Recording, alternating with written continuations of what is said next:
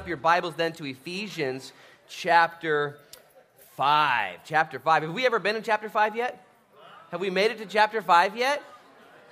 Are we in chapter 5? Okay, how many of you guys were, uh, let's put it this way, uh, here last week? No, let's embarrass people. How many of you were not here last week? Where do you go when you're not here? How does this work? Here's the deal though I wasn't here either. I was totally gone. And for you who did show up, you saw a video sermon. Didn't the guy in the video do great? Man, we just clap. I'm just kidding. It was me. That's just ridiculous. And uh, I filmed that sermon on Wednesday morning came in here with Esai Taylor and Rory Van Wyk, and just the two of them there in the back, and no one else here but me and the Holy Spirit. And it was super fun just to preach and to share. That was Wednesday morning. We recorded that. Then I went and sat down at one of the tables that were in here from the women's night, and I put together the sermon for that Wednesday night there at Hope in the Park. How many of you guys were at Hope in the Park this Wednesday? Okay, did, did that guy do good? Was it Eddie Townsend? Let's all clap for Eddie Townsend. Wait a minute, how many of you were not at Hope in the Park this Wednesday? Where are you? What do you do on Wednesdays? Is there like, is the Wheel of Fortune on? I mean, let me talk about Hope in the Park. Listen, there's only three more Wednesdays, counting this one this week, this, this year, and we're done. And I really need, if you're not giving blood or working hard or saving somebody, be there. That this Wednesday night at 6 p.m. Come support what we're doing here in Newport. And I'm going to be preaching this Wednesday night. And so we're going to be having dogs and burgers. Bring a blanket and a chair and maybe an igloo just in case the wind picks up. And uh, it's going to be happening for the next three weeks, so uh, please be there for that. I do want to thank you guys for being so uh, compliant, to letting my wife and I go to Alaska. We went to a cruise on Alaska. It was totally amazing for our family just to recoup and to enjoy. My parents were there, and uh, my mom on the very final day celebrated her birthday and their anniversary, which I don't know how you can celebrate 38 years of marriage and only be 25 years old. You know what I'm saying? That's just amazing. So it's just an awesome time, and I appreciate you guys watching the video, and I hope you got something out of it. Um, I'll tell you what, we're in what I would consider some life change context and some life change content as Paul now leads us into what the Christian life looks like. Now that we know we are Christians, not because of what you've done, but because of what he's done. Now that we know we're saved by grace, not of works, it's a gift. Now that we have all this wealth and resources in Christ, he says, here's how you ought to spend it. Did you know that each and every one of us are given a certain amount of dollars and days in our lives, and that's it? Just a certain amount, and we're done. And we are to be stewards over those dollars and those days in our lives. And you could spend it on stupid stuff. You ever done that? Anybody join me? bunch of liars here today. That's okay. And uh, we, we've all done dumb things. And God says, I'm going to give you just a little bit. Life is very short. And I'm going to make sure that you have everything you need in order to hit a strike after a strike after a strike. It's like bumper bowling. When you become a Christian, it's like bumper bowling. The Lord's like, I got you covered. I'm going to get you out of the gutter. Now just go ahead and live for me. And so I hope you got something out of Ephesians 4. If you didn't um, watch it or you forgot it, it's online. You can go stream that again. And we're going to get into some really practical matters today in Ephesians 5. Uh, uh, just a few more announcements before we get in there. Uh, the Mega Sports Camp is being offered by the Newport Nazarene Church this week at the middle school. I believe it's Wednesday, Thursday, and Friday. And there's a flyer on our Facebook page. And it's from 10 a.m. to 3 p.m., totally free, lunch included ages second grade going into and ages sixth grade going into, in between those, male and female. So uh, be sure and sign your kids up for that free event. I'll be coaching soccer on Thursday when that happens. And also, we're anticipating the September 10th car show that's happening right here in the Rogue Brewery parking lot. We're hoping to raise money and awareness for the ICO ministry and for the building project here at South Beach Church. So I'll be talking to the leadership here about that if you have questions. That being said, welcome to church. My name's Luke Frechette. How many of you guys are visiting today? You have no clue what's going on. You wish you weren't here. Your hands are going, you know, like, you know, couple, my dad raised his hand, you know?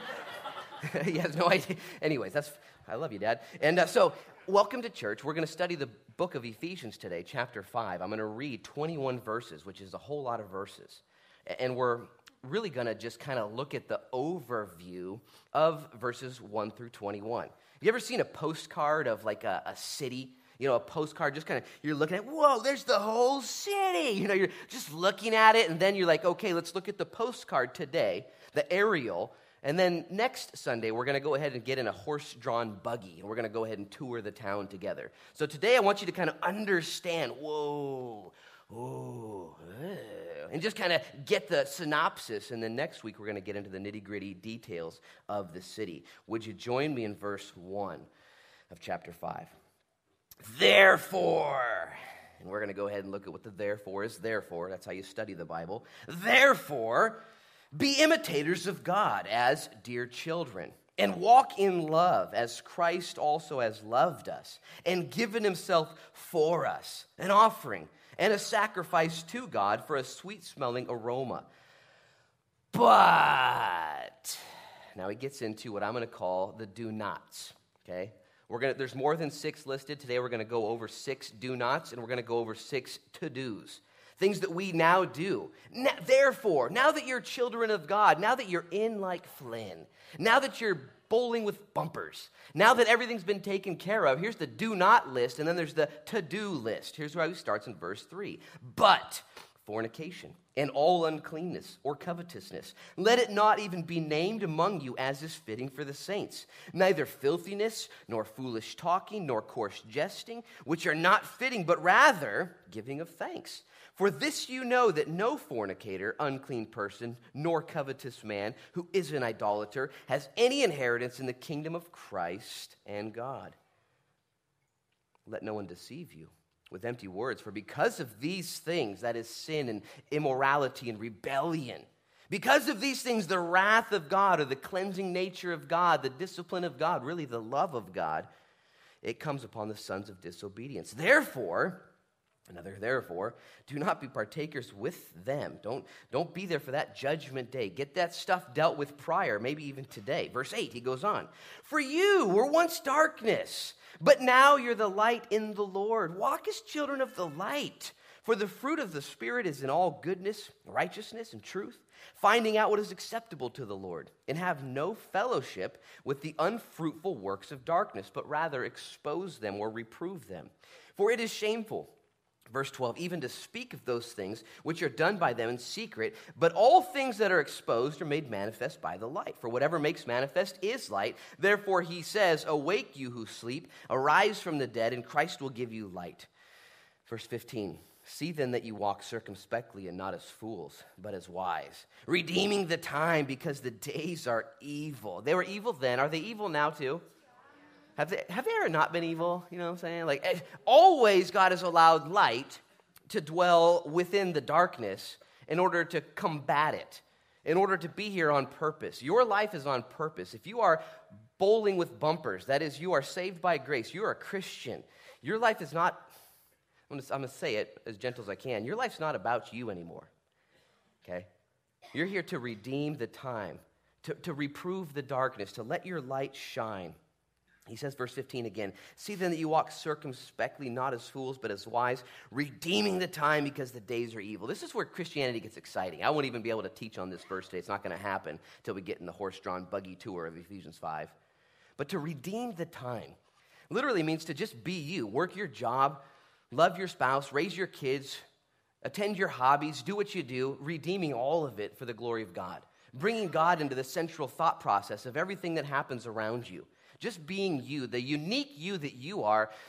St. Francis of Assisi put it this way love God and do whatever you want. Okay? If you don't love God and do whatever you want, you'll go to jail. You know what I'm saying? But if you love God, if you truly do, and only He knows, that is, you are appreciative of Him, obedient to Him, submissive for Him, then your doing will be delight to Him. Love God and do whatever you want. And he says it's redeemed the time because the days are evil. Verse 17, therefore do not be unwise, but understand the, what the will of the Lord is. Verse 18, huh. and do not be drunk with wine. What about tequila? and do you're, you're, right, it doesn't say that. That's interesting point. Interesting point. In, in which is dissipation he doesn't even talk about that even much more. Just one little kind of splash statement. Don't be drunk. But, but, but be filled with the Spirit. Such a radical thought. So many people are, are tempted by and drawn to things outside of God to fulfill their whole in their soul. And I stand with you as a student in that. I know the temptation of all kinds of things just like you do. And he says, Oh, don't do that. That's crazy. But, because you could imagine him saying, Don't do that. Go sit in the corner and just wait for the Lord to return. There's a pile of dirt over there. Just eat that. He says, No, no, don't do that. The, the lesser thing. Instead, be filled with the Spirit. He says, Do the greater thing. There, there's no high like the Most High. Don't settle for the things of the world. And he says, Be filled with the Spirit. And I won't even be able to teach exhaustively on that until next week as well. But verse 19, he goes on to say what we are to do, speaking to one another in psalms and hymns and spiritual songs, singing and making melody in your heart to the Lord. Which, which, by the way, singing and making melody in your heart is often what happens after you've had too much to drink, isn't it? You know what I'm saying? And he, it's this juxtaposition, this comparison. Don't do that to sing be know, karaoke. You know, don't do that to sing. Be filled with the Holy Spirit, and you'll find yourself actually in a sober mindset, singing, making melody to the Lord, more more joy than you could ever fabricate on any other substance. Verse 20, giving thanks always for all things to God and the Father in the name of our Lord Jesus Christ, submitting to one another in the fear of God and I fear that we won't be able to get to verses 1 through 21 for actually a couple of weeks, but we're going to do our best to today look at the postcard of this portion. Let's pray and ask God to open up our hearts to do just that. Father, we are uh, so thankful for your word and so thankful for your patience with us as sheep, that you have seen us as sheep without a shepherd, and so you became our shepherd. Uh, you have seen us as sheep who have gone our own way, and so you have become our Savior. And Lord, you are, have seen us as sheep who cannot take care of ourselves, and so you have become our provider. And so, Lord, there is no other rightful uh, response for us this morning than to look to your word again and say, okay, what's next? How, how do we grow in you? And what would you have for us? And Father, I pray in Jesus' name right now that you bless this time as we study this so important portion of Scripture. And I pray that you would make our hearts now soft uh, to what you have done first before you lay any of this on us, how you have proven yourself to be um, so full of love. And I just ask for your help too. Lord, I'm a little tired and um, you know where I am at right now, and I ask for your help in Jesus' name for your glory. Amen. Amen. I'll tell you what, next week again, we're going to study this out a little uh, deeper, but right now we're kind of just jumping in and wanting to get the, the uh, summarization of what's happening in chapters 4, 5, and 6. You ever been in line for a ride at a, at a carnival or something like that, or at an amusement park? I went to this Six Flags deal with a bunch of middle schoolers and high schoolers years ago, and I remember we were in these snake lines back and forth and back and forth. And every time you would cross somebody, you'd see the same person that you would talk to, and everyone's excited about it, and everyone's like, you know, you finally get buckled in and make all these noises, and you look at the person working. You want to make sure that they have a high school diploma, you know. Am I buckled? You know, it feels loose, you know. And you're excited, and then all of a sudden, that anticipation of the ride to come. Now you're,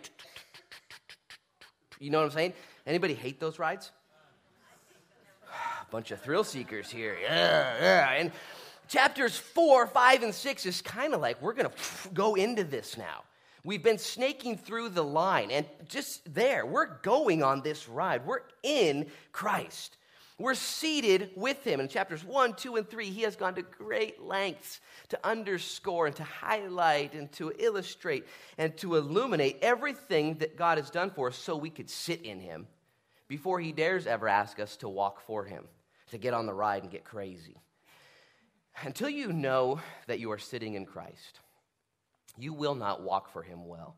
You'll either do it in your own strength, succeed, and be full of pride, or you'll do it in your own strength, fail, and be full of regret.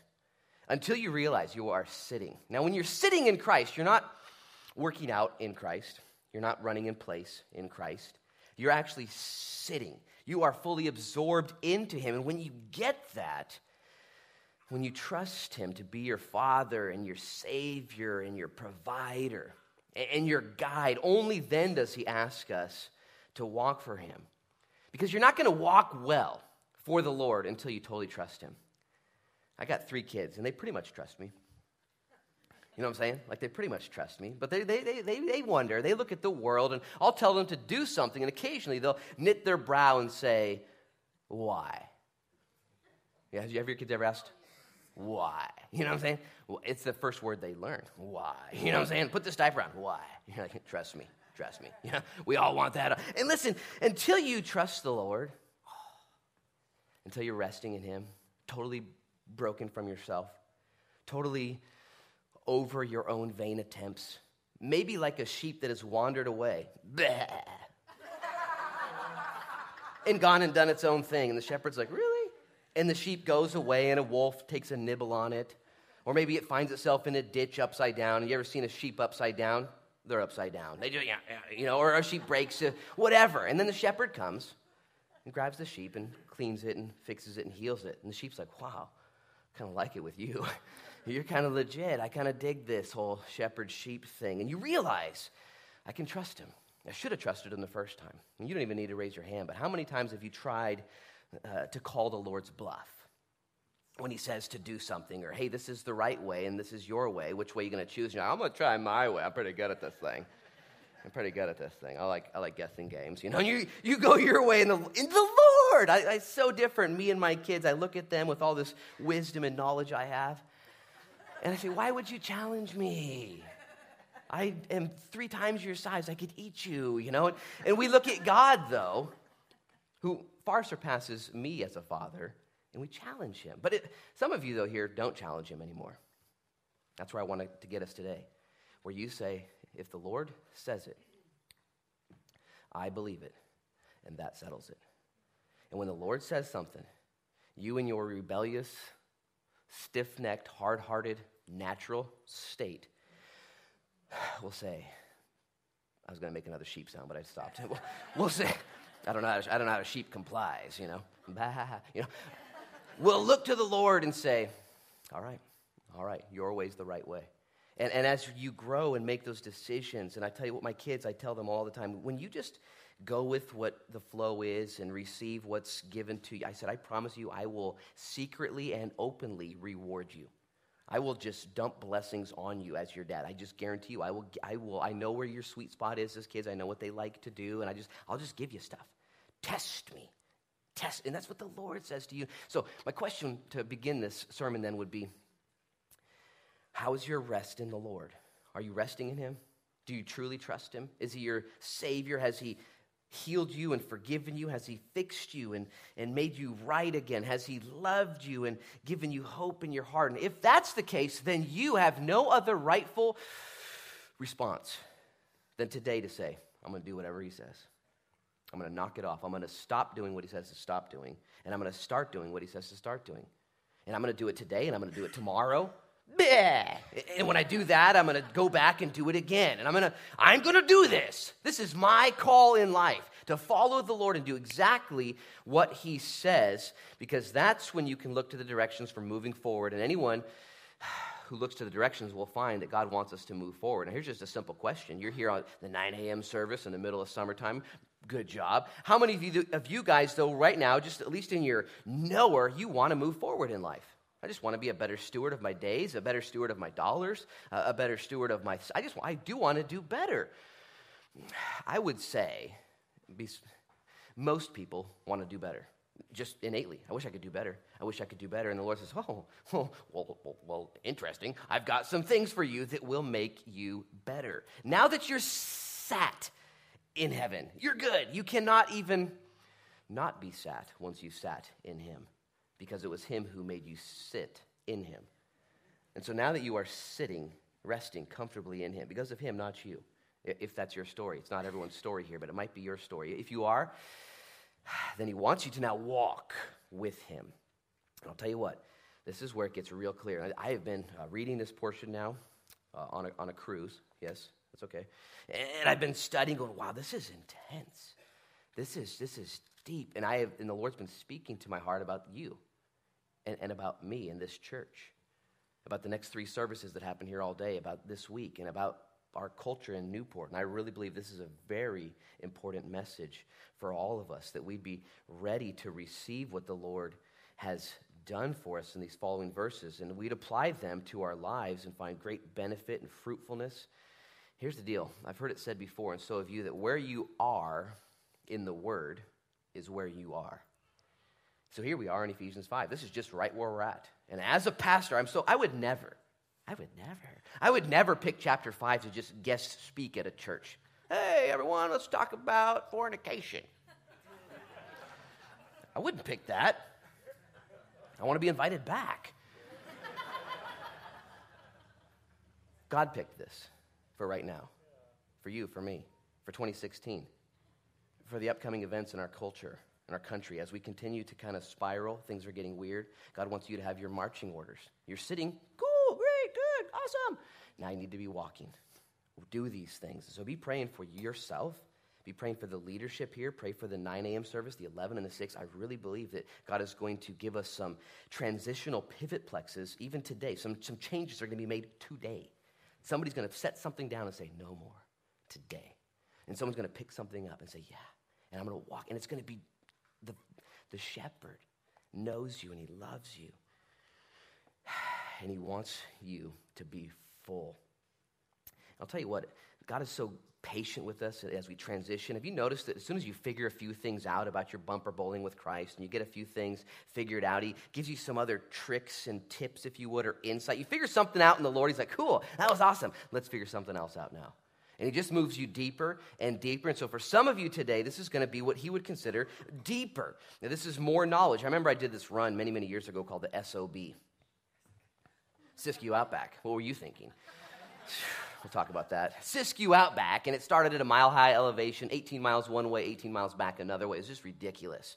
And I didn't know much about running. As a matter of fact, Eddie Townsend and I signed up to do that race to train for a marathon in October. We're like, this is a perfect way to train, you know, run 32 miles. And, you know, like, and anyways, I, I didn't know there was special shoes that you could buy if you knew. I didn't know there was special socks for runners. I didn't know there was special equipment that you could bring with you on long runs. I never heard about goo packs or gel packs or all this stuff. Never heard about any of that. Went and did the race, almost died finished, okay, and when I was done with the race, it was real funny. I'm sitting at the finisher's uh, tent, and these medics kind of just identified that I was in bad shape. So I don't know how. They came over to me and they said, You all right, sir? I was like, What?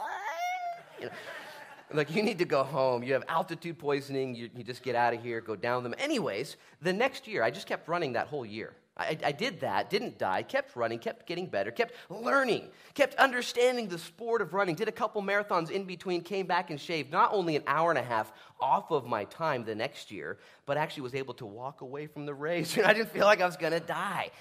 Silly illustration. But some of you are here today and you've got a few things figured out. You know where the Savior's at, you hear his voice, you know what's going on, but he said, hey, let's go deeper, let's do this better. Let's just do it better. You got another race coming up. You want to do this better? And I, I, I, love getting better at things. I love increasing my knowledge and my ability in all things. So do you. You want to move forward. And so I'm praying for us. I prayed for us fervently all week, all night, all morning, uh, that we as believers, that we, uh, we're going to get better. We're going to be ready to grow in some areas and to grow up, to knock some stuff off and to just stop it and to start some stuff and pick some stuff up. And man, I'll tell you what, this whole battle, it's just constant. Until you get to heaven, it's constant. And uh, how many of you guys, since giving your life to Jesus, have had to struggle from time to time with the flesh? Like you're a Christian, you're sitting with him, but, uh, but occasionally your flesh shows up, like, oh, what was that? You know, I didn't know that was there. And your spouse is like, I knew it was there. You know, but you're surprised, like, oh man, I just can't believe I did that. And everyone else is like, I can believe it. And it's just, I'll tell you what, the sinful actions of our flesh, they can creep up without notice. And you can, oh, I just hate the devil so much. He's always tempting and tricking and trapping people. And then that combines with my flesh, and he catches me at a moment of weakness with a moment of temptation and all of the rest and all of the perfect and imperfect situations. And you find yourself overreacting or yelling or lusting or getting drunk or getting high. As a matter of fact, just this week alone, coming back from vacation, my inbox on Facebook and my text messages and my voicemails, train wreck after train. It was really amazing. And it's what I, I, I get to be a part of in people's lives. It's not just the train wrecks, but the beautiful things. But there was at least a half a dozen train wrecks going on. All I was like, this is amazing the spiritual climate right now, the, the hotness of Satan in people's lives trying to take you down and take you off. And i am right there with you in that battle. And so if you're a Christian, ah, you're good, okay? You're sitting with him. And though Satan may try and take you down or wear you out or lead you astray, God loves you too much to let it happen. I'm so, I'm so, praise the Lord. Amen. It won't, if you're a Christian, the Bible says it this way oh, you're a Christian? Okay, guess what? God loves you too much to let you get away with your stuff. He'll actually discipline and allow stuff to come to the surface in your imperfection. Stuff will bubble up. What's this doing here? And God says, I'm disciplining you. This is coming out. That was deep within you. It's not new, it was in there the whole time. And now that it's surfacing, hang on tight. You're on the roller coaster. We got this. This will be purged out of you. God loves you and brings this stuff. This happened to me just two days ago. I came uh, down the stairs, or should I say, home yesterday from an event, in Nemo, my six year old, he's now seven actually, uh, met me in the garage with tears in his eyes. He said, Dad, Noah tried to steal $5 from me today. I said, I said, How do you know? I said, Because I walked into my room and he had my $5 in his hand. I said, What did you do? You know, I got the whole details, you know, what did you do? And I talked it out and I got the money back and he didn't take it from me. I said, Did you tell your mom? He said, No, I didn't tell mom yet. So I knew how to handle it. So I went in and I said, Noah, come here. Noah, and, and Noah's good at uh, changing the truth. and so I asked him in a real compliant way. I said, Hey, Noah, did, did this happen? Is this, did this happen? He said, Yeah, it happened. And I, I said, Okay, what, you know, were you tempted? You saw the money, you're tempted. I said, How much money do you have? And he's got, you know, he's been saving. He's got 60, 70, 80 dollars. You know, he's got plenty of money for a eight-year-old. I said, you, you don't even need money, do you? Like you, you, you got, you're not even saving for anything. You just, you got tempted and, and you did the wrong thing. I said, guess what? It happens. I'm, I'm discipling him. Nemo's there. Keisha's there. And I said, this happens, and you're not alone. And I said, here's the cool thing. I said, you're a Christian. You're a Christian, so God wouldn't let you get away with it. Because had you gotten away with it, you would have that $5 and you would be knowing of the imperfection that you'd committed to get it, and it wouldn't be clean money, it'd be dirty money, and it's dirty money anyways. And you would, and I said, I said, God loves you. I said, for the rest of your life, you like me will not be allowed to get away with your stuff. God loves you too much. He'll, he'll let it come to the surface, as embarrassing as it is and as painful as it is. Ah, when your stuff comes, when you're trying to hide that and erase this and change that. And God says, I love you. That's a snake bite. That's a wound on you that's going to just take you where you don't want to go. Let me cleanse it. And God says, You're sitting with me. No one's kicking you out. Your seat is secure. Let me now help you and that flesh, this, this battle we have, man, I'll tell you what. And God looks at your life, and He looks at my life, and He truly wants you and me to not get swindled by the devil, to not get tricked into compromise and into lack of faith. He, he doesn't want that to happen because He sees in your life good, glory, and purpose. He looks at you and says, this one, my son Noah, my son Nemo, my daughter Acacia, this church, he looks and says, Ooh, this could be good. If you would just trust me and rest in me and then obey me, you know what I'm going to do? You can't even imagine what I'm going to do. You can't even imagine it. And he looks at your life right now and says, Don't mess. Don't mess with that compromise. Satan is so sneaky and so tricky just to get you to sell out for a, a quick hit or a quick fix or a quick whatever the case is when God says, Oh, don't do that. And when you do do that, some of you here right now are starting to sweat, it's okay. God says it, grace is right there. Forgiveness and repentance is right there. It is today. Today, the, the Bible says that the Lord's mercies are new every morning. And last time I checked on our circular earth, it's morning somewhere 24 hours a day. Okay, it's always it's always a day of celebration. The lord says come back to me you sinner. Don't harden your heart in this way. And so if that's you today god's calling you back through this portion of scripture right here. Again why? Because the lord wants to use you for great things. One of my favorite stories it's in second chronicles. You can write it down read it later if you're bored this afternoon. Right around chapter 14 15 and 16 it's the story of asa He's a young boy, takes over a corrupt kingdom, does things right, leads legit, does some things that are amazing, finds himself challenged by this great army of millions coming against him. Doesn't know what to do. In his, latter, in his early days, looks to the Lord and says, We're outgunned, we're outnumbered. Looks to the Lord, the Lord says, Thanks for looking to me. I appreciate that. You're sitting with me, you're resting. You cannot beat this army. And so, because he looked to God, God says, I'll be the army for you. And God brought him this great victory, and he continues his life, and the legacy is in there. And then a few years later, when he's older, raise your hand if you're sitting next to somebody older. and when he's older, a lesser enemy comes at him, a smaller one, one that he, he's seen the Lord do something. And so, what he does at that time is he gets political, and he contracts with the neighboring pagan, godless enemies. It says, Would you guys come? I'll give you some money. Be my alliances, and we'll do this, and we will get this smaller enemy to flee. And he does just that. It works perfectly.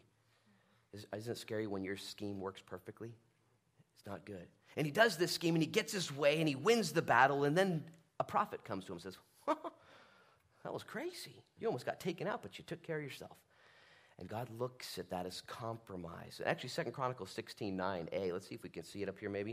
It might, it might pop up. This is the rebuke that came to Asa. It says this For the eyes of the Lord run to and fro throughout the whole earth, to show himself strong on behalf of those whose hearts is loyal to him. You ever heard that verse before? I just read it to you. you should memorize it. This verse will inspire you to bowl for Jesus, to, to walk with him, to show up, to man up, to stop it, to pick it up. Yes, yes. But this verse, the eyes of the Lord, he's looking for people to show himself strong on their behalf. What do you need? A loyal heart. You got to trust him. You got to be super strong and smart. That's not what it says. Got to have all kinds of resources and abilities. That's not what it says. It says your heart has to be his. Now, this prophet is telling Asa this story oh, this is the Lord's heart, Asa. It's beautiful, isn't it? You notice in the, in, the, in the reference there, it said 16a. The verse isn't done. He continues.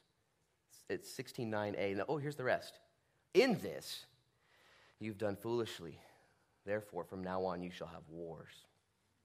Whoa. This juxtaposition, this comparison. Oh, the eyes of the Lord. He just only ever always wants to be your shepherd and bless you and let your light shine and let your purpose be right. But you've done foolishly. You've chosen your way. And because of that, your lifestyle and your legacy will be one of wars and calamity. This is the Old Testament. As a matter of fact, the next verse, verse we don't have it. Not gonna, we're not going to put it up there. But the next verse says Asa, King Asa, hardened his heart and began to then oppress the people. Wow.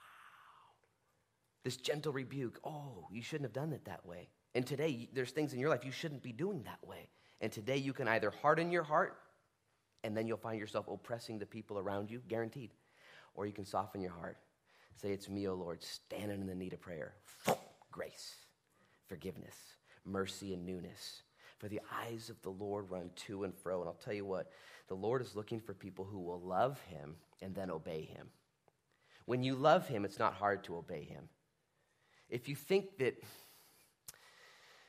well, let me just say it this way 1 John 5 3. Uh, maybe it'll come up on the screen here. It says that uh, the, to love God for this is the love of God, that we keep his commandments, and his commandments are not burdensome. The love of God is to obey him. The love of God is to keep his commandments. The love of God is to keep his commandments, and his commandments are not burdensome. I just need you to get this in your heart right now before we move on. By the way, this is the postcard of what he told us to do in Ephesians 5. The love of God is to obey him, and to obey him is not burdensome. In other words, when God says to do or not to do, it's not a burden. Okay? Now, when I tell my kids what to do and what not to do, oh man, it is a burden beyond bearing. You know what I'm saying? oh, dad, you know, and we react sometimes. We look at this list of things in Ephesians 5, like, what? What? What's it say in the Greek, bro? You know, we want to we want to like argue. Is it really that? And we, the God's commandments, the do's and don'ts, are not a burden. Okay? Know that about your God. For the eyes of the Lord run to and fro to, to bless you. He is only ever trying to release you from burdens, release you from weight, release you from pressure, release you from pain. You know what a burden is? You know what's burdensome? Sin. I promise. Sin, carnality, rebellion, and impurity. Every, you, you know. You've been there, you've, you've, you've charged the purchases, you've received the bill. As a matter of fact, the wage of sin is death. Romans 6:23. It says, "For the wages of sin is death." That is, when we sin, we get paid. Everyone like wages at your work? Like you get you, anybody work for free? we want to get wages, man. Give me something. And when you sin, God says, "Oh, you're gonna you're getting paid. you're gonna get an automatic deposit into your account." It's going to just be right in there. And you can say, oh, I don't want that. No, you check your account later after sinning, and it has already been equated to your balance. and your days and your dollars and your stewardship are impacted. The wage, you can't. How many ever sin, and the Bible calls it sowing seeds of the flesh? How many of you have ever sinned, sown seeds of the flesh, and then pray for a crop failure? You know? I'm just going to do all this sin and just hope that it doesn't end up growing, you know, and you walk over here and you turn around, ah, you know. Hey, God's not mocked. You're going to reap what you sow every single time. Every single time. That's why he warns us. He says, Oh, careful, careful. Obey me. That's not a burden. Disobey me. That's actually going to really come back to bite you. And I don't want you to get bit. I died for your bites. I will deliver you from your bites today. My grace is, is new. I love you. I love you. I love you. And he woos us and compels us. And you know, what's burdensome is doing dumb stuff. That's what takes us down. Now, I'm going to teach you something. You need to get this principle and teach it to others, okay?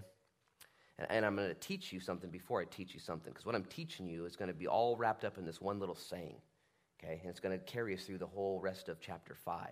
You guys ready? It's pretty easy. Sin isn't bad because it's forbidden. Okay, I'm to say it again. Sin isn't bad because it's forbidden. It's forbidden because it's bad. Sin isn't bad because God said, don't do that. Now it's bad. He said, that's bad. Don't do that. Sin isn't forbidden, be- or sin isn't, what? Just kidding. Sin, I want to make sure you're paying attention, isn't bad. Be, say, let's all say it together. Sin isn't bad because it's forbidden. It's forbidden because it's bad. God looks at us, and He looks at the earth, and He looks at Satan. And Satan says, Here's what I'm going to do to your kids. Here's how I'm going to have my way with your people. Whether it's the children of Israel of the scriptures, whether it's the Jewish nation in, in our centuries, whether it's Christendom today, here's how I'm going to attack your body I'm going to destroy them through sin, one way or another. And God would say to you, okay, guys, guys, listen, listen. Don't do these sinful things because they are bad. That is my heart for you. I, I only want, I don't want you to be poisoned or, or trapped or tricked. I love you too much. I love you so much, I'm going to die for you. But now, in your walking for me, I need you to avoid these certain things, for they will indeed give you death. The wages of death. No one goes to Georgie's after this meal and says, I'll take a Reuben and with fries and maybe some ranch. And could you bring a side of death? You know, maybe like halfway through, just a little bit of death. It's not on the menu. And the Bible says that when you sin, death is yours. Nobody in their right mind would sign up for that. And God wants us to understand that sin isn't bad because it's forbidden. It's forbidden because it's bad. And sin in the Bible isn't warned against because God's keeping us from having the time of our lives, right? But sin is addressed in the Bible because God wants us to have a great time with our lives. You know the difference? How many people, maybe you're here today and you're already kind of mad. That's okay. And you're thinking to yourself, well, God just doesn't understand me and God just wants me to not have a fun life. Listen, God's not trying to keep you from all the fun things. You know what I'm saying? Like, oh, don't do that. That's super fun. You think that though. You're like, well, this is super fun. He's like, no, it's not.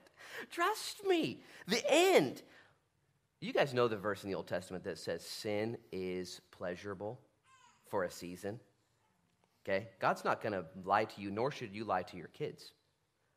You should tell them sin is very attractive, it's very fun, it's very pleasing, it's very alluring, very tempting.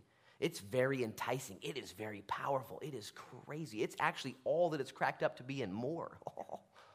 because if you don't tell them that, they'll figure it out on their own and they'll be confused. But you got to tell them the rest of the story. Sin is all of those things, but the Bible says sin is pleasurable for a season, but in the end, it yields death. And as you know this, as a Christian, walking with Him, you say, okay, okay, okay, I'm going to listen. I'm not perfect. I'm not asking you to be perfect. But I'm asking you to look at what he says in his word and to say, okay, he says it. I believe it. That settles it. I'm going to do my best. And when I fail, I'm going to run to the cross. But I'm not going to compromise in what he has said or, or, or should I say, uh, manipulate the scriptures to say what I want it to say or to negotiate with him in any way. Sin isn't warned against because God's trying to keep us from having the time of our lives, but He wants us to have a great time with our lives. Satan, on the other hand, this juxtaposition. Okay, Satan, on the other hand, he's the father of lies and only comes to steal, kill, and destroy. You realize that, right? Like there's no middle ground. You do Satan's work, you decide to do it your way. I'm just going to do a little compromise. Me and Satan, we got this little deal worked out. He's not going to hurt me that bad. okay, you didn't read the back of his business card, okay? He does not have your interest in mind at all. The heart of the Father, though, is to guide you and to warn me in order that we would have a legit life and a great time. The heart of Satan is to do you in and put you down. Jesus came to give life and to give it abundantly, but Satan comes to take life and to take it violently. Jesus' whole heart and mission is just like Second Chronicles 16 9. Okay? To set us free, lift us up, and make our lives count. I mean, isn't that exciting? I just need your minds right now. Matter of fact, let's pray. Close your eyes. God, I pray, I do pray right now that you would open up our minds to just believe that whatever hard thing you're calling us to right now, that we would just believe you. We would believe it. Doesn't mean we're perfect or even know how to get out of the, the stuff we've wandered into. That's not the point, but we believe you. And I pray, Lord, for those who are challenged by substances or those who are challenged by compromise right now, that in their heart of hearts they would be delivered from the lies that Satan has spoken over them. They would see the truth right now. They would believe you and expose the truth, the lies. And they would say yes to the Lord and to his ways. And that, Lord, you would show them, tell them right now that it's not going to be a lesser life or a worse way. It's actually going to be amazing. It's going to be amazing. And Lord, I pray that you would prove that to them. May you take the lives of this service, this church, this guy on stage, and may you do, Lord, in us what only you can do through lives that are yielded to you. So, right now, Lord, let it happen in our mind. In Jesus' name we pray. Amen. Amen. I'll tell you what, the, the whole heart and mission of Jesus is to set us free. Now, why is purity so important? We've been talking about this. You know, the blessed are the pure in heart, for they shall see God. And Hebrews chapter 12, without holiness, people won't see God in you. And so it's for you to see God and others to see God uh, in you. Look at Ephesians 4.30. You guys got your Bibles open still? It might, it might even come up on the screen. Oh, there it is. Look at that. You can put your Bibles away. just, just kidding. And it says, this is a couple verses prior to where we're at. He says, do not grieve the Holy Spirit by whom you were sealed for the day of redemption. We talked about that, that when we sin, it grieves God, both because it's an offense to him, but also because as a father, he sees what it's going to cost us. And he says, oh, darn it. That grieves me that you're going to be pained because of your actions. I'm grieved not because I'm disappointed with you. I'm sorry for you. That's, oh, that's going to be tough. And he's right there with you in the midst. But it says in that verse also, the Holy Spirit who sealed you for the day of redemption. Isn't that great that you've been sealed? You're sitting with God. You're sealed. And he says, don't break the seal. Don't mess with the seal. You ever go to the store and buy something that says, if the seal's been tampered with, don't use it? You know, rarely is the seal tampered with. Usually it's all good. But when you open up that thing and there's no seal or it's tampered with, you're like, ISIS. You know, somebody tampered with it. So, and you, you know, put it back. I'm not touching it, you know. I don't. Maybe you still use it. I don't use it. Take it back, you know. Listen, the Holy Spirit sealed you. And Satan desires to tamper with that seal to, in an attempt, make you unusable. Right there on the product label don't use. Don't use it. And there are so many. I, can't, I don't even know. I just speculate. So many men and women that have been tampered with by the devil and sin and carnality and rebellion that have been minimized up until this point, okay? Today. Here's your turning point been minimized up until this point into what God wants to do in your life and how He wants to use you. He says, Oh, I have so much in store. You think you're just a measly little peon living in 2016? You have no purpose? You think that's, you've believed a lie. And because you're a measly little peon and you have failure after failure after failure in your life, you might as well just keep failing, is what Satan tells you. You might as well just keep this seal tampered with and not press into the Lord and not set down that substance or put away that relationship or pick up that holiness. You might as well not do any of that because what's the purpose? The purpose is, is that God would use you for his glory. This world needs you. Why is purity so important? Why? Because God desires to find those whose hearts are loyal towards him to flex upon. And when he flexes upon you, you don't know what he's going to do with you. I'm in this battle with all you guys. I love being used by God. I love what God's doing here. I, I want to be a part of it. I truly do. I want to be a part. And every once in a while, I'll feel Satan just whispering, saying, eh, might as well slow down a little. Might as well back off. What's the hurry? What's the point? What's the urgency? Might as well just slough off in this area and take part in that area. Might as well just, you know, do, do you hear that voice ever? David heard that voice, King David. The Bible says that at the time of year when kings go to battle, he stayed in Jerusalem. He'd been very victorious his whole life. And when it was time to go fight, he didn't. He backed off. And that was the very time he was tempted with that Bathsheba sin. And in that Bathsheba sin, you know, it became really weird and sordid, kind of like a soap opera. He began to kill people and lie about it, and all kinds of extras were brought into the scene. It's in 2 Samuel. You can read it later. Might have been 1 Samuel 12, 14. And his buddy Nathan shows up and says, Dude, you're forgiven because of the way he handled it. You guys know the story. He actually handled it. Once he was confronted, he actually did confess and said, It's all me. It's all true. It's all. And he said, Oh, good response. Very good. It's a soft heart. You are forgiven, but there will be collateral damage. There will be consequences. Two, mainly. Number one is baby died. The baby that Bathsheba was pregnant with did end up dying. Coincidentally, the next baby she had was Solomon, who ultimately would then have his lineage and have his lineage and his lineage, which Jesus Christ would come from. You don't think God's grace is amazing? Bathsheba, Solomon. I mean, two consequences. One, his fruit of his sin was deathful, painful. And secondly, interesting. Nathan said, You know what else is wrong with this whole picture, David? Is you're David. You can't be doing this junk. This is crazy. He said, You've given great reason for the Gentiles to flick their nose at the Lord. They look at you now as this God fearing king and a God fearing nation. They see what you've done, and man, unfortunately, you've made God look real bad. You're totally forgiven. You're sitting with him. You're not getting kicked out. but there is consequences. And so the warning stands today for you and I as we find ourselves wanting to slough off and why, why are we sealed? Because god wants to use us. Why is purity so important? Because people will see the lord through us or not and also because we won't enjoy the lord properly when we don't walk with him rightfully. Here's the deal. I'm just gonna i gotta rip through this because i was gonna give you the postcard version and i only have a few minutes to do this. You guys got your helmets on?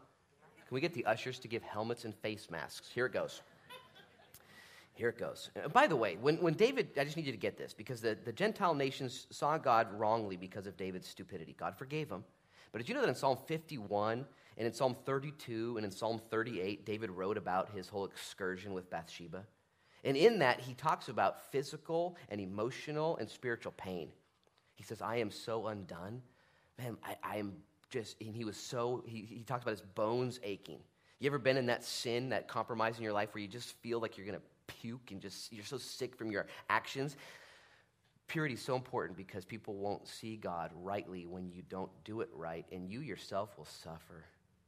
Man, that, that gut bomb, that anxiety from sin, compromise. God says, I don't like it when you have to go through that. I don't like you feeling that way. When my kids are ill and don't feel right, oh, as a dad, I just want to fix it. So too, the father says, Oh, I'll fix it. I'll premeditatively fix it. How about don't ever do this dumb stuff and you won't ever have dumb stuff happen to you? Sounds right, you know? Well, that being said, Ephesians 5, Paul gives us six things not to do. We're going to study it in depth over weeks, and six things to do. Okay, number one, you guys ready? We're going to rip through this um, as they come up. Number one, do not engage in sexual immorality or impurity, just right off the bat.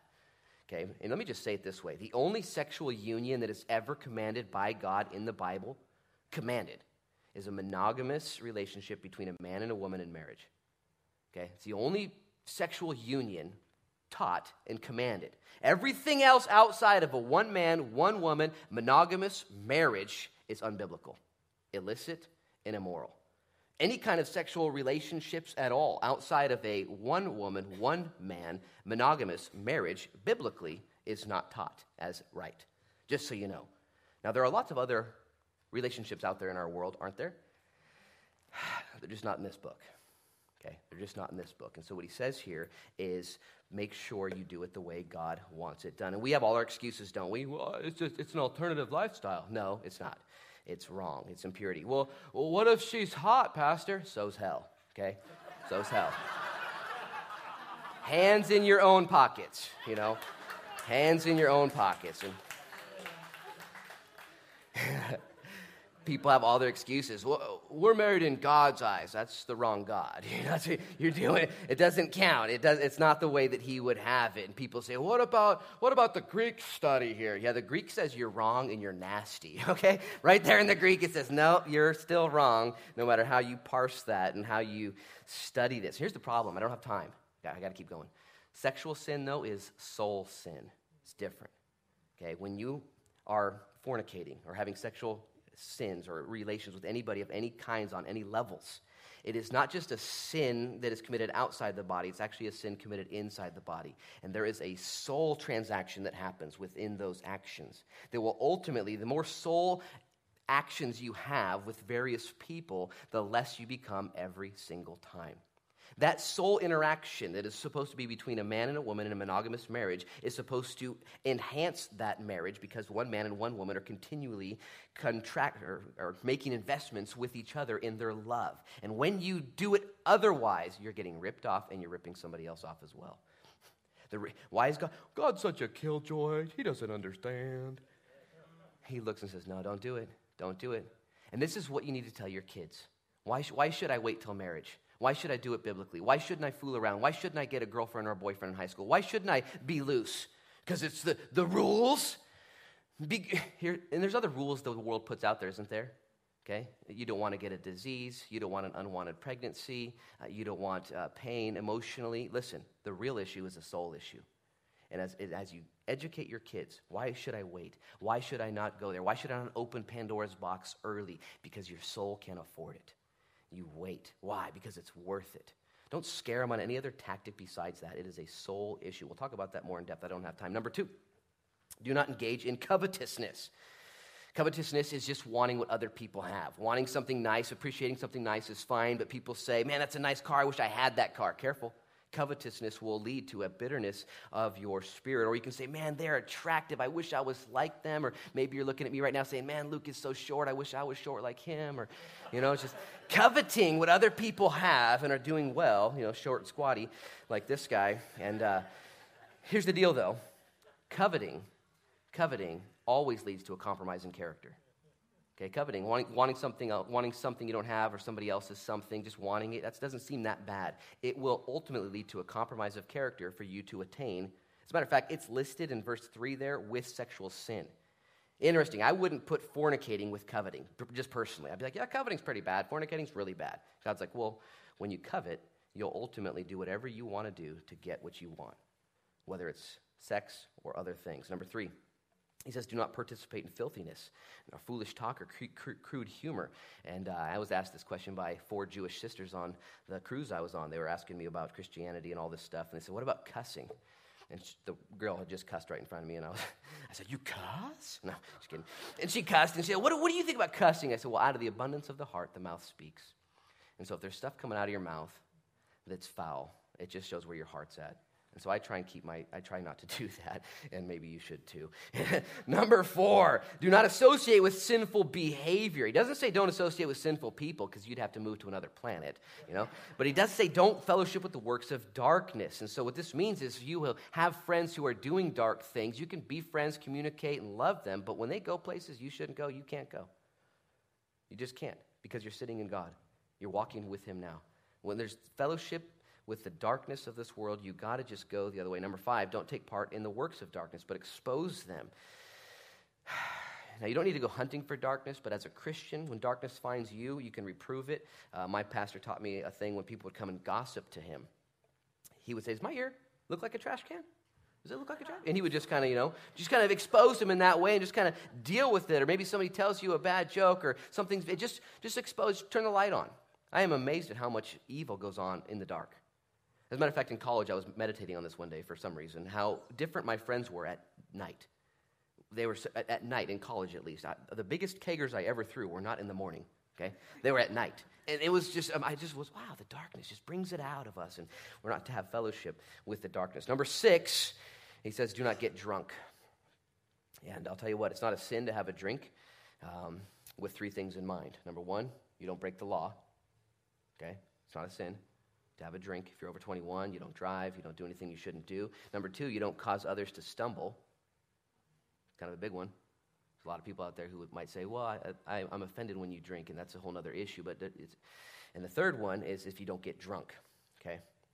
It's not a sin to have a drink. The Bible talks about alcohol, it talks about wine, it talks about beer, it talks about hard drink, all of it in the Proverbs and all throughout. It gives great, great warnings about it. And he says here, do not be drunk with wine. And again, the argument is it doesn't say anything about whiskey. You know, no, listen. What he's saying is, and it goes beyond drink, it goes beyond alcohol. What he's saying is, is the Christian is not to be brought under the controlled substance of any other thing not to be brought into compromise in that. Again, a drink, may, maybe two for you. I don't know your level. Okay? May not be a sin, but it can easily become one, can it not? It can easily take you down. It can easily take you astray. And there are people here in this congregation who are Alcoholics Anonymous or Narcotics Anonymous who we need to be aware of their situation and honor them in their journey towards sobriety. And there's others who have great liberty in this area, but he says, don't be drunk with wine. Don't be brought under the uh, controlled substance of anything else. Is this because God hates you and wants you to be, you know, sober and bored? I hope, hope, we've gone, hope we've gone over that. It's not. It's because he knows where this will ultimately take you and how it will ultimately change you and how it will ultimately morph you. He says, don't do that, don't do that. Instead, be filled with the Holy Spirit. And we'll talk about that as we navigate through um, verse by verse later. So that was the six kind of do nots. How you guys doing? Everyone still here? Anybody leave? Can you lock the door, Usher? Just make sure nobody leaves. Uh, we, we really don't have time to, for me to go through these, but I'm going to do it. Number one, he wants us to imitate God. It's kind of the high water mark here. He asked that question right there at the very beginning. What, what, would God do here? Well, how would God treat them? What would God say? What would God do? How would God give? All this becomes God centered. Number two, he says, walk in love. This is a habitual lifestyle. You love people. What should I do now? I should be like God. I should walk in love. If I were to ask you to give me adjectives describing your last week's performance, would love make the list? You know, or would success or pride or would, would uh, you know, aggressiveness, whatever, love. Number three, he says to walk as children of the light. That means you are willing to be honest. Doesn't, the light just exposes stuff. You ever looked in one of those mirrors that has those like special lights that shows like all of your pores? It like shows so deep you can see your bones like in your skull, and you're like, ah! Don't you hate those mirrors? I don't like those mirrors. The gals love them. Like, oh, I can get in there and do stuff, you know. It's like, what are you doing? Nobody, the, the light, though, walk in the light. The light is just honest. Oh, nothing better than the light, man. I love sunrises. I love the light when it comes up. Number four, he says, discern what pleases God. Uh, so for the Christian, he says, walk in wisdom, finding what God's will is. When you're a Christian, if you're sitting with Him, life is not about you anymore. Instead of saying, Do I want this, or is this about me, or will this take me further? You say, Lord, is this your will? Is this about you? Will this exalt you further? That's how you now grid through your decisions. It's not about you. You discern what pleases God. Number five, we walk as wise. Um, the world, I'll tell you what, is full of folly and craziness. And he says, don't be unwise, but be wise, redeeming the time. And I'll tell you what, there's so many dumb things we do just with our time. Here's the deal you need to redeem that time while doing dumb things, okay? That's your, that's your high goal. And if your dumb things are not redeemable, don't do them. Does that, does that make sense? When you're doing your dumb things, your hobbies, whether it's fly fishing, golfing, watching a game, going on vacation, working out, reading a book, drinking coffee, washing your car, just dumb things. They're not sinful things, they're just dumb. They're just a waste of time. Redeem that time if possible, or don't do them anymore. How, how can you redeem your hobbies? Because you're only given so many days. When you get to heaven, God's going to play the reel back and be like, What were you doing here? It's like, ah, wasting my time. Every day, you know, and he said, well, you could have redeemed that. You can go to the movies and you can redeem that with having fellowship with the people you go to, or talk about God in, in the, the themes of the movie, or repent after you saw the wrong movie, or you can redeem the time in the things we do. Number six, he says, be filled with the Spirit. And I'll tell you what, this language uh, shows that the Holy Spirit is not a force, but He's a person. And when you are filled with Him, this command, you can do all these things. Did you know that? As a matter of fact, you are not able to do all these things without him. You can't not do what he said not to do. You can't do do what he says to do without him.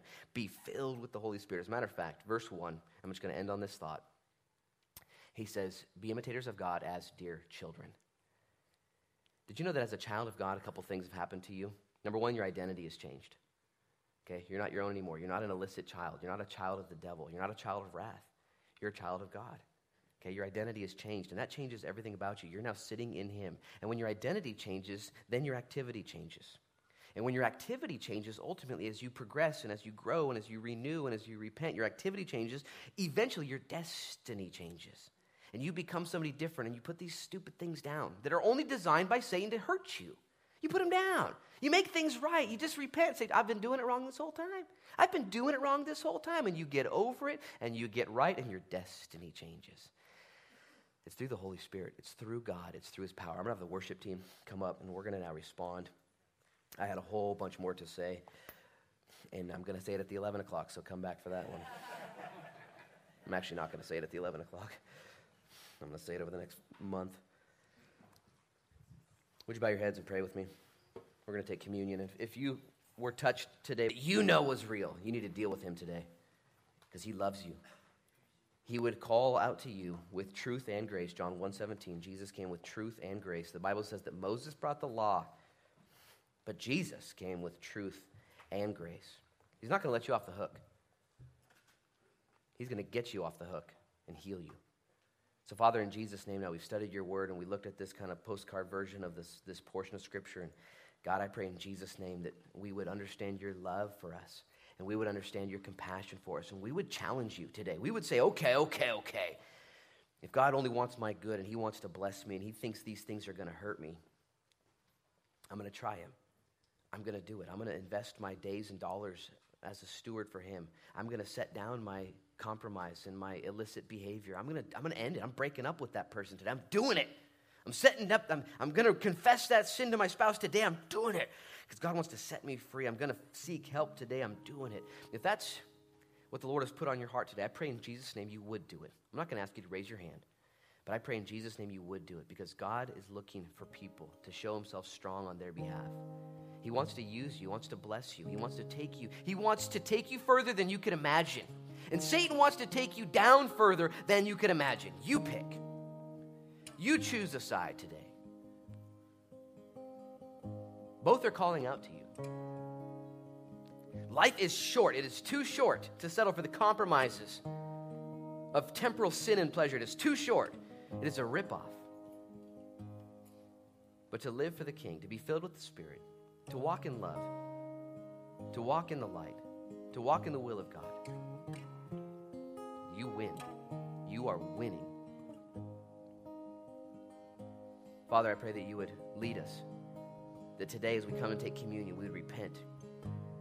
We'd set down stupid stuff. We'd trust you in the process. Holy Spirit, make us your bride. Make us shining. Make us pure. Make us powerful.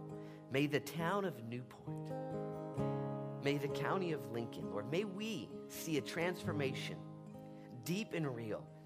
In Jesus' name, not just commitment, not just nods and laughter, Lord, but true commitment to Jesus. A greater desire, Lord, to know you, to not be bound by sin, but to enjoy fellowship. A greater pressing in, a greater understanding of sin and Satan and his voice of seduction. And we'd say, No! And may there be instantaneous healing. I pray for grace upon grace upon grace. Use us for your glory. In Jesus' name we pray. Amen.